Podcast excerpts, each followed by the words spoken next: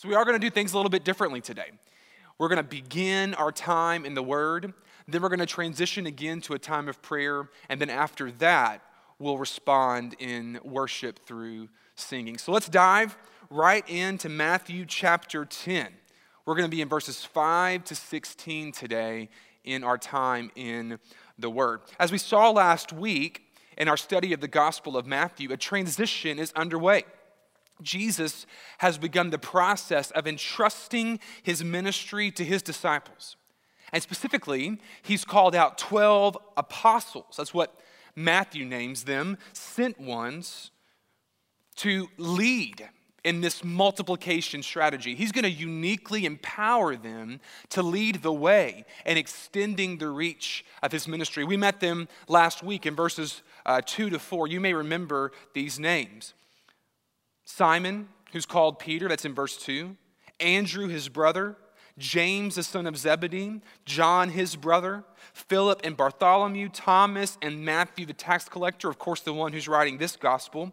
James, the son of Alphaeus and Thaddeus. Simon the zealot. And Judas Iscariot, the one who would later betray Jesus. And what we see in our passage today is the beginning of Jesus sending out these 12 as he sets the stage for how he's going to multiply the ministry so that it moves beyond Galilee, throughout Israel, and to the ends of the earth. He tells these apostles, guys, you have a unique and special job to do. And I'm going to give you the authority to be able to do it. And then through you, the the reach of the gospel and the reach of the kingdom is going to expand in such a way that the world will never be the same.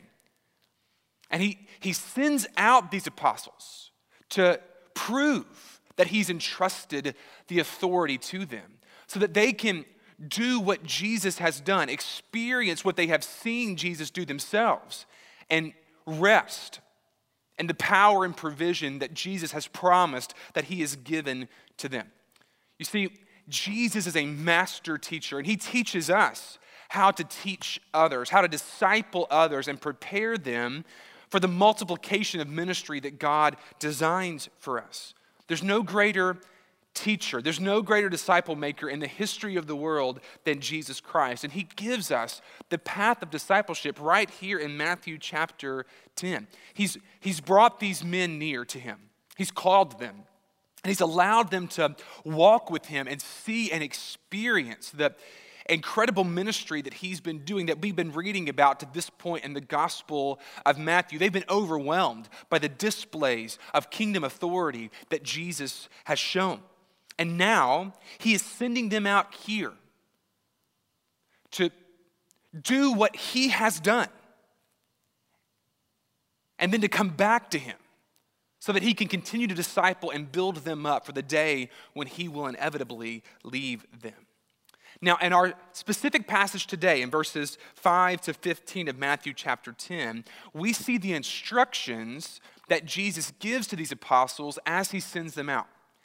And in the instructions, Jesus is teaching us and teaching them about the nature of the ministry that he is entrusting to them. They've seen it, and now he wants to teach them some very specific realities about this ministry so that they can be prepared for it as they go. They know the, the content of this ministry because they've, they've seen it. They're going to go and they're going to cast out unclean spirits, according to chapter 10, verse 1. They're going to heal every disease and every affliction. They're going to proclaim the kingdom of heaven is at hand. We'll see that later in verse 7. They're going to heal the sick, raise the dead, cleanse lepers, all of these things that they've seen Jesus do. They know that's going to be the content of their ministry. But there's a reality to this ministry that they need to be aware of in order to be successful, in order to multiply it in a way that is in accordance with God's design and bring Him the ultimate glory. And here are these three realities of the ministry in the kingdom that we'll see unfold in the instructions that Jesus gives, that, that the apostles need to be aware of, and that we need to be aware of as His disciples today. Firstly, the ministry of the kingdom is redemptively strategic. Secondly, the ministry of the kingdom is purposefully challenging. And thirdly, the ministry of the kingdom is unfortunately resisted. So Jesus sends them out to, to do these works that they've seen him do, but also to learn these lessons, to learn about these realities, to strengthen their effectiveness in the ministry that he is calling them to. And ultimately, he's trying to teach them to fully rely upon the Lord for this work. Otherwise, they won't be able to do what God has called them to do. Here's our main point this morning as we walk through Matthew chapter 10, at least the first part. We need God's power and provision to push forward his redemptive plan. We need God's power and provision to push forward his redemptive plan. And God has designed the ministry that he has called us to to make us aware of our need for him. He's, he's pushing us beyond ourselves. He's pushing us to our limits to be able to recognize hey, listen, this is more than I can do on our own. Even collectively as a church or a collection of churches, this is more than we can do on our own. We need God to show up in His plan and give us His power and give us His provision if we're going to be able to, to finish the work that God has called us to, to do the ministry that He is seeking to multiply through us. So let's see this morning how Jesus teaches his disciples this truth in our passage. Again, Matthew chapter 10, verses 5 to 16. Here's what the Word of God says These 12, Jesus sent out, instructing them go nowhere among the Gentiles and enter no town of the Samaritans, but go rather to the lost sheep of the house of Israel and proclaim as you go, saying, The kingdom of heaven is at hand. Heal the sick, raise the dead, cleanse lepers, cast out demons. You receive without paying, give without pay. Acquire no gold or silver or copper for your belts, no bag for your journey, or two tunics or sandals or a staff. For the laborers deserve his food. In whatever town or village you enter, find out who is worthy in it and stay there until you depart. As you enter the house, greet it. And if the house is worthy, let your peace come upon it. But if it is not worthy, let your peace return to you. And if anyone will not receive you or listen to your words, shake off the dust from your feet when you leave that house or you leave that town. Truly I say to you, it will be more bearable on the day of judgment for the land of Sodom and Gomorrah than for that town. Behold, I am sending you out as sheep in the midst of wolves. So be wise as serpents and innocent as doves. Again, Jesus is sending out his disciples, and he wants them to know just not the, the nature of the work, the content of the work, what they've been seeing Jesus do, but the reality of this ministry, so they can be prepared and be successful as he prepares the way for this multiplication work to extend to the ends of the earth. Again, the three realities he wants them to be aware of. This ministry is redemptively strategic, it's purposefully challenging, and it's unfortunately resisted.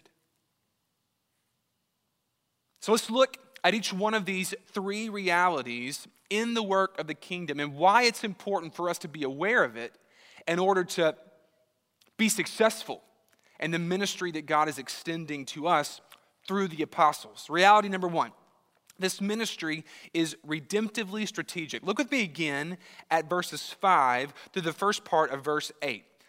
The 12 Jesus sent out, and listen to these instructions go nowhere among the Gentiles and enter no town of the Samaritans, but rather go to the lost sheep of the house of Israel.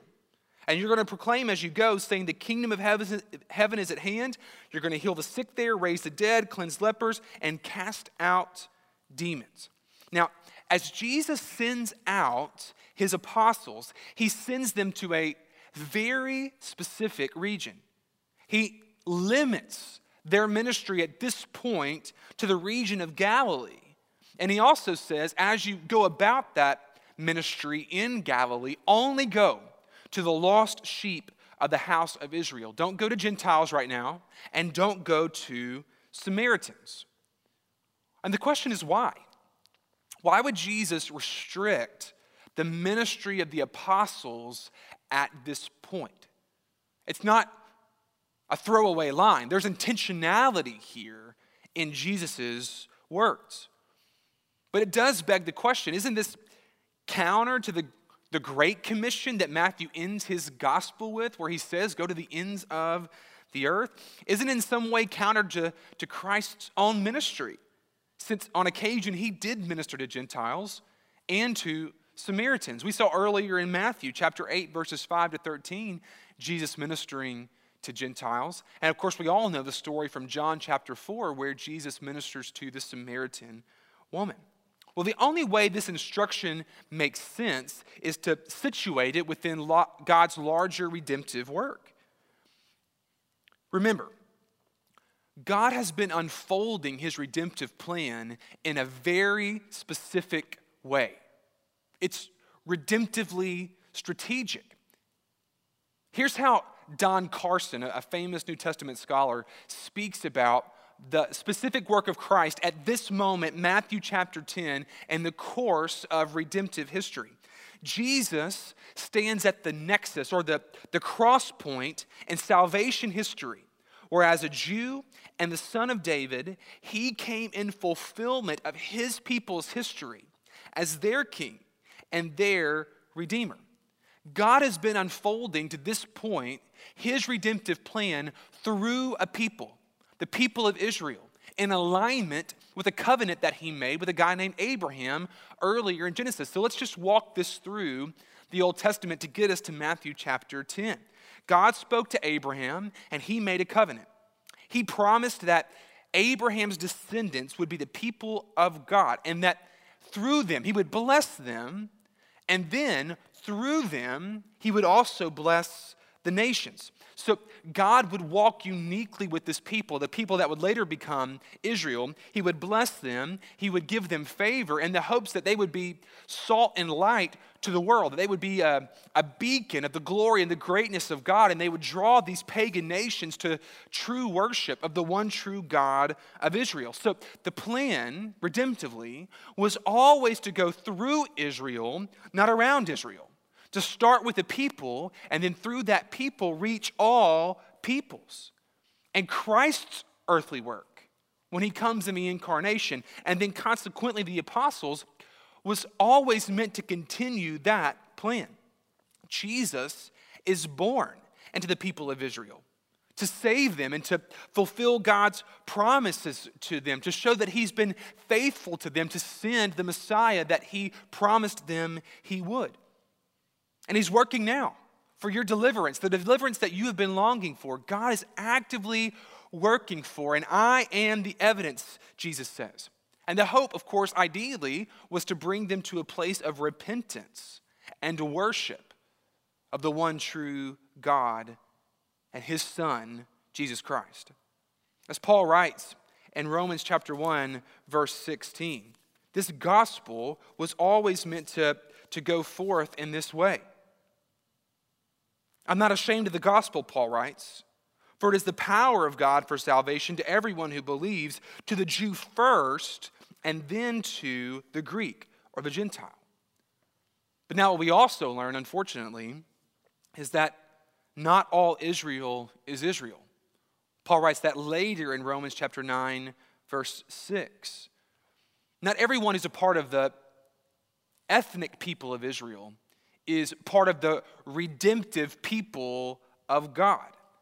And that's why, unfortunately, a, a, large majority of Israel reject their Messiah.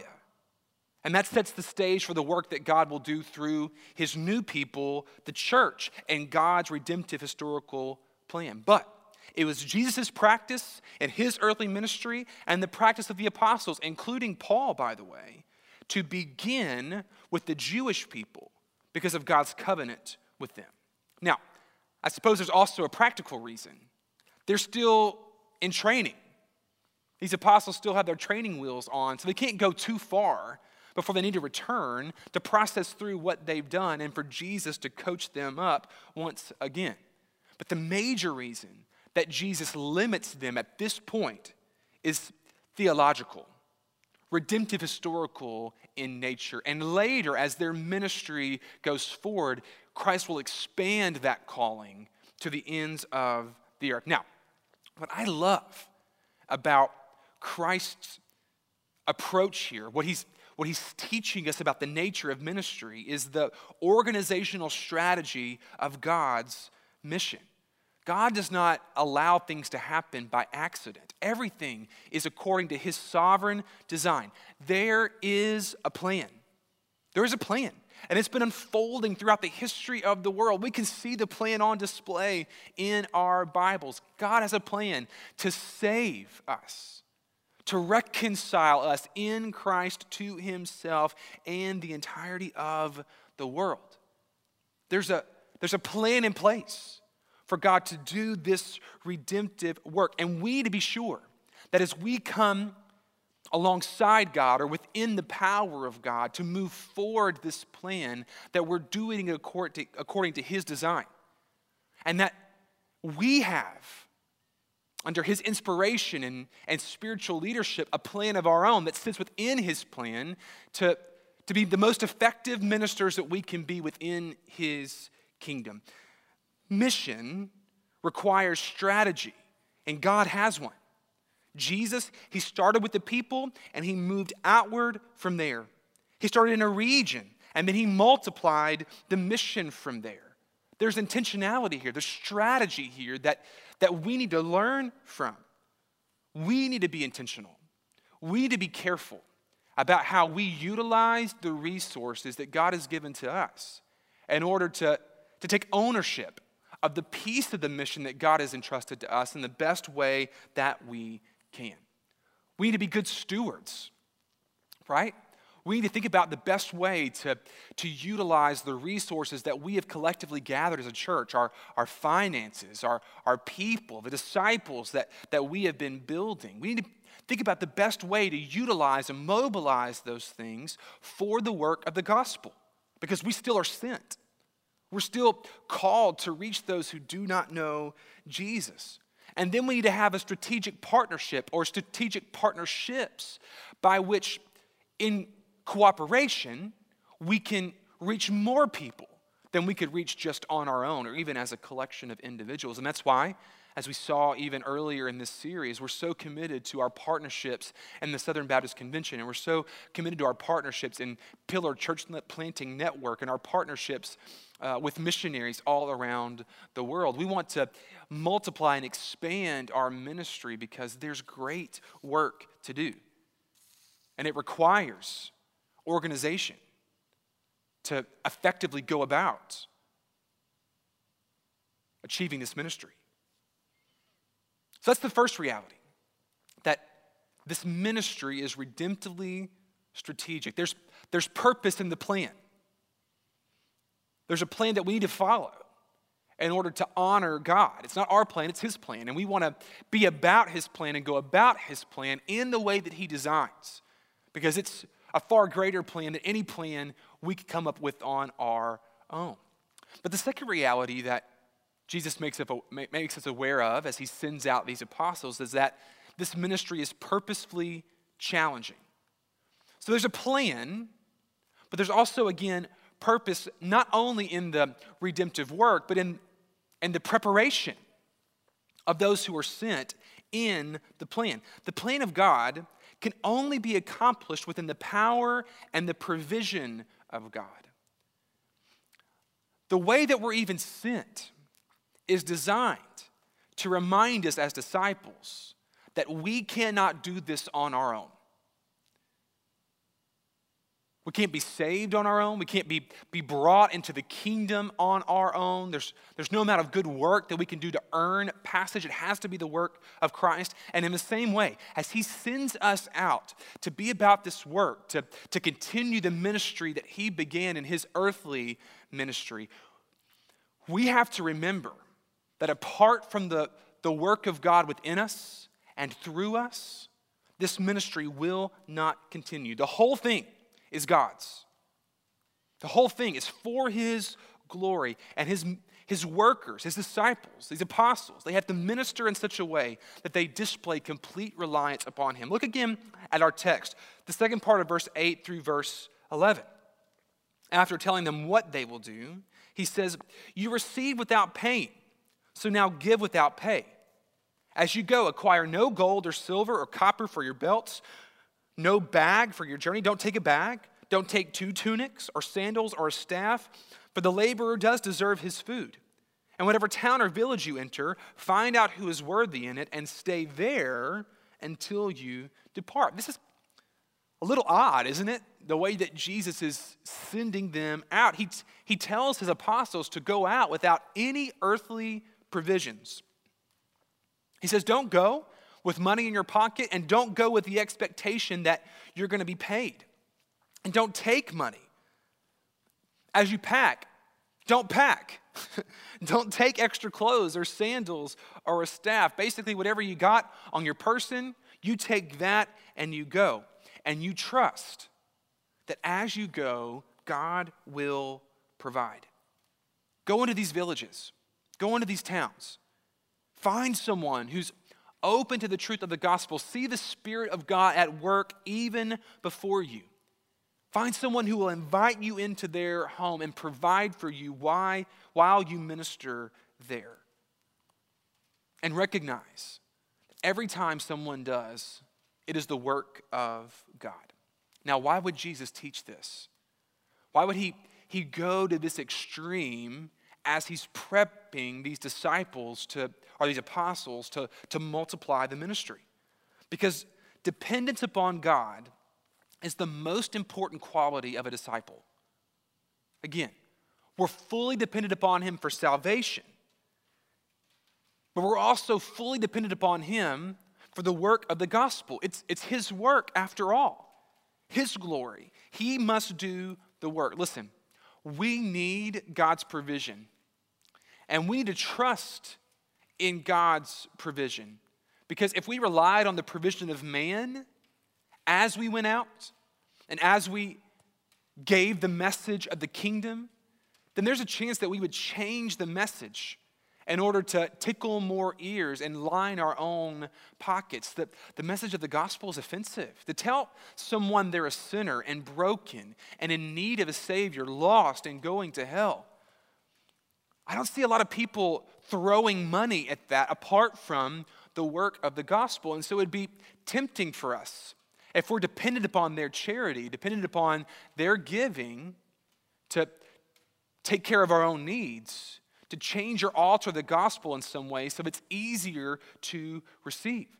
So we need to trust that if we're going to be faithful to declare the message in the way that God has delivered it, if we're, if we're going to be faithful in the plan, that God's going to provide. And even when it's offensive, and even when it's not well received, He's still going to provide. And we need His power because we can make this work about us. And friends, that won't save anyone. Apart from the power of God, we won't ever make a dent in the lostness of Irving. We won't ever make a dent in the lostness of this world. Christ alone, the power of the Spirit, transforms lives, transforms hearts. Now, God has called us and, and in His graciousness uses us in this kingdom work. But unless He puts His power in it, it is useless. From the beginning, Jesus wants his disciples to recognize their need for God and God's faithfulness to, to meet those needs for his servants. Jesus is asking his apostles, Do you trust me? Do you trust my Father? He's asking us today, as his disciples, through his word, do we trust God like this? Do we depend upon him as a church? Do we ask for his provision and power to do more than we could ever do on our own? I'm convicted by this. I think a lot of times we only do the, the kind of ministry that we can do in our own strength. But, friends, we're limiting the reach of this ministry that God has entrusted to us when we do that. No, we need to be a people of prayer begging the Lord to provide for our needs and give us supernatural power to do things that are beyond our comprehension, things we wouldn't believe even if we were told. because we want this supernatural kingdom to move forward. Finally, reality number three. Not only is there a plan showing us that God's ministry is redemptively strategic, not only is it purposefully challenging to prepare us to be fully dependent upon God, it is unfortunately resisted. Unfortunately resisted. The apostles needed to learn to rest in God's provision because this work is difficult. It's difficult. The moving forward of this divine kingdom is resisted because there's an earthly kingdom who doesn't want to give up territory. And it's costly. It's going to cost Jesus his life, even though he'll be raised on the third day. It's going to cost many of these apostles and many of these disciples their own lives and certainly their own comfort. And it is too hard to do in our own strength. We're building a kingdom, and we need to go about it in a way that is honoring to the king,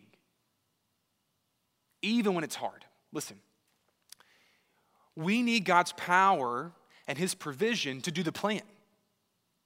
Because without his power and provision, the plan won't go forth.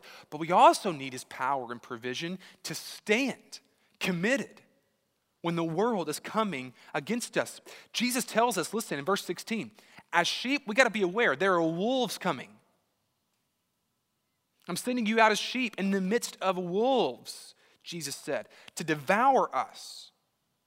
There are people who will not only reject the message of Jesus, but will actively work in opposition to it. This is part of the deal. From the beginning, I want you to know this is part of the deal. I'm sure in some ways he's preparing his apostles to understand what will happen to him later, but also to be ready for what will happen to them and to remain faithful in spite of that resistance. So, listen, apostle, I'm going to send you out, and there's going to be provision in most places. There are going to be people who open their homes to you, there are going to be people who receive you. And when they do that, you should bless them. It's a blessing to have godly people in your home. It's, it's certainly going to be a blessing to have an apostle of Jesus Christ with his authority in that home. So when they receive you and they're receptive to the gospel, with the authority that I've given to you, you pour out your blessing upon them. But when someone rejects you and the message of the gospel, apostles, you got to learn to shake off the dust from your feet and move forward. Now, I think it's important for us to take a little moment here and try to understand what Jesus means when he says, shake off the dust of your feet. The practice of shaking off the dust of one's feet was commonly understood in this time. And, and here's what it typically symbolized. When a Jew, a Jewish person, came from a place that was considered to be unclean, uh, a Gentile region or a Samaritan region, like we discussed earlier, he would try to remove any hint of uncleanness from his body as he stepped back into the land of, the prom- uh, land of promise. So sometimes they take off their garment and they shake off the dust from their garment. And then other times they would just take their feet and, and their sandals and shake off the dust from that land, that land of uncleanness, not the land of promise that they had been walking through. It was a, a physical statement. They were leaving a place of curse and moving into a place of blessing. Now, listen, this would be a stunning thing to do to another Jewish person or to signify about another Jewish town.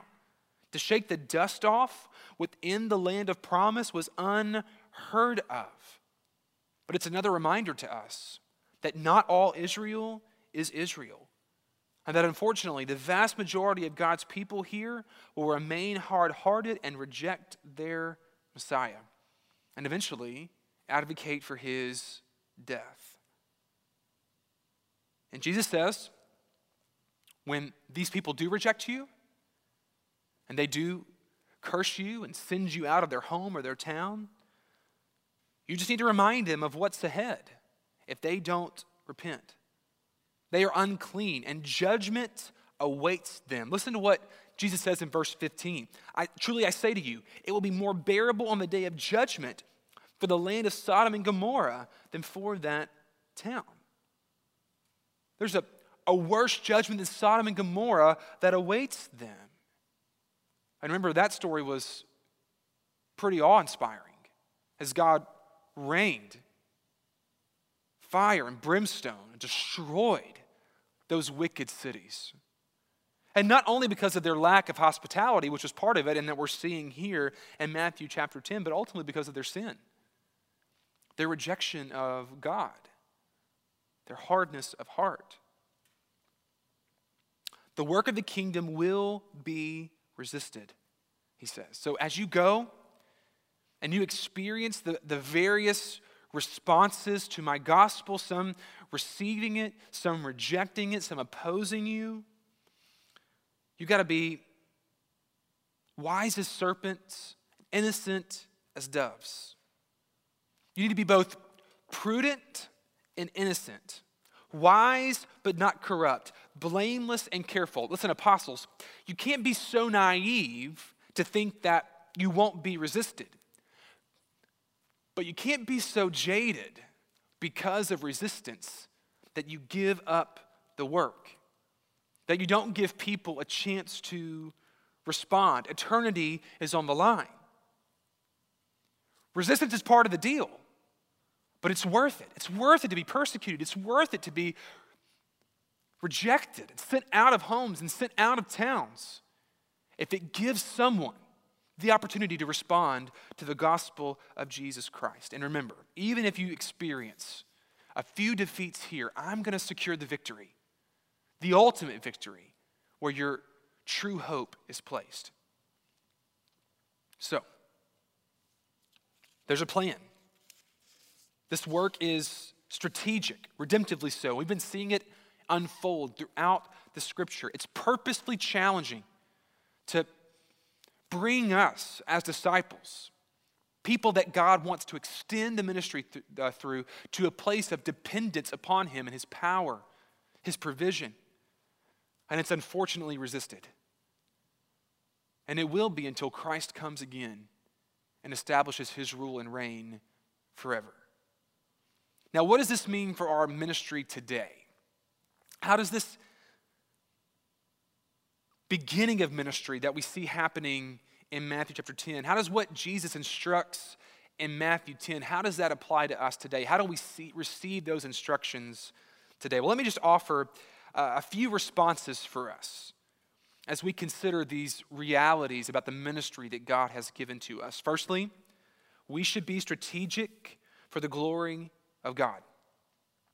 We should recognize the ultimate plan that we're to go to the ends of the earth, proclaiming the good news of Jesus Christ and the power and the provision of God. We're to go out and we're to, to show how the gospel is overcoming every single effect of sin on this planet, every piece of brokenness. Jesus Christ is bringing peace to. The kingdom of God is at hand. That's the plan. For us to be raised up and sent out so that the world will know of the hope that they have in Jesus. And we need to be strategic in that plan. We got to recognize what's ours to own, the best way to own that piece of the, the ministry that God has entrusted to us, and then where it's good to partner with others to increase the effectiveness of our ministry. We need to be good, be good stewards. We need to be generous to the ministry so that we can be generous in our work of ministry. We need to be good partners in our convention and, and in our networks to amplify the ministry that God has called us to. And above all, we need to be disciple makers. It's hard to, to send out people when we haven't first built up people in the local church. That's why we're so committed at First Irving to be disciple makers. We want to make disciples locally and globally for the glory of God because the more disciples we have, the more people we build up in the gospel, the more people that can represent Jesus in Irving, in Dallas, Fort Worth, in Texas, in the United States, and to the ends of the earth. Let's be strategic in building up disciples. Let's be strategic in being a generous people, to be good stewards. And let's be strategic in our partnerships to help advance the kingdom forward until Christ returns. Secondly, let's not only be strategic, let's be more dependent. We should seek greater dependence upon God. I think all of us are aware that we have to be dependent upon God for salvation. And let me just say to those watching this morning if you've, if you've never given your life to Jesus, you can't do that in your own strength. You can't find salvation from your sin and the brokenness of this world in your own strength. I don't, I don't care how, how good you are, how hard you work, until you come to the point of brokenness before Jesus Christ and ask Him alone to save you, you're lost. But isn't it incredible? And so many of us who are watching today can resonate with this truth that when we reach out to God, when we cry out to Him for help, when we desire to rest in the finished work of Christ, there is grace upon grace waiting for us. He, he longs to help those who cry out to Him. And we've done that who are in Christ. And, and maybe you need to do that this morning. And I want to promise you if you confess with your mouth that Jesus Christ is Lord and believe in your heart that God raised him from the dead, there's grace for you today and you will be saved. And those of us in Christ, we know that, that salvation is dependent upon God. But the work, the work that we're called to do on the other side of salvation, we have to be dependent upon God for that as well. We're not just called to, to, to be saved and then sit and soak, we're called to be sent. And we're called to be sent in a way that's dependent upon God's provision and power to accomplish the plan that He has given to us. So here's the question, church, that we need to wrestle with, that as a pastor and elders, we got to wrestle with, as a people, we got to wrestle with. Are we doing the kind of ministry at First Baptist Church of Irving that's so committed to the plan of God that it requires the power and provision of God? Or are we really comfortable doing ministry in our own strength? Just what we can do in our own talents and abilities? Or is there something supernatural happening here?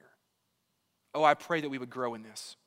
I pray that we would be stretched in this. We've already seen through COVID and through a, a day like today the limits of our own ability we need God to do more than we can do. Otherwise, we're working in vain. Thirdly, and this is kind of a, a different kind of application, but something I think we should really focus on in light of the text. We should have homes open to the gospel. It's interesting how Jesus instructs his apostles to interact with those homes who open themselves to the work of the gospel. He says there will be a blessing for you. There'll be a blessing for these homes. There's, there's peace, unique peace for these homes that open themselves to the work of the gospel and then are utilized for the advancement of the gospel. And so, as we're sitting in our homes today and we're experiencing home based worship or our family worship, have we made our homes a place of gospel multiplication?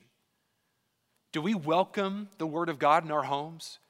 Do we constantly bring the gospel before our, ourselves in quiet times, in scripture on the walls, before our families or our roommates and our friends? Is the gospel present in an active way in our homes? And are we willing to open up our homes so that ministers of the gospel can use them as frontline bases of ministry in the neighborhoods that we've been called to reach?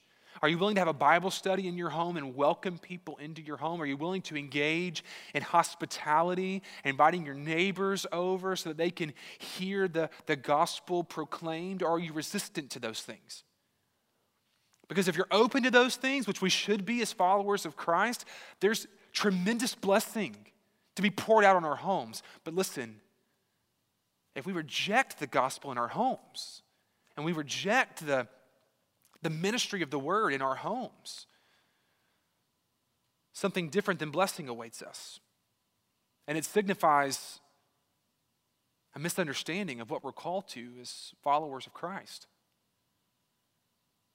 So let's make sure that our homes are our frontline places for works of ministry. And then finally, we've got to be prepared for resistance.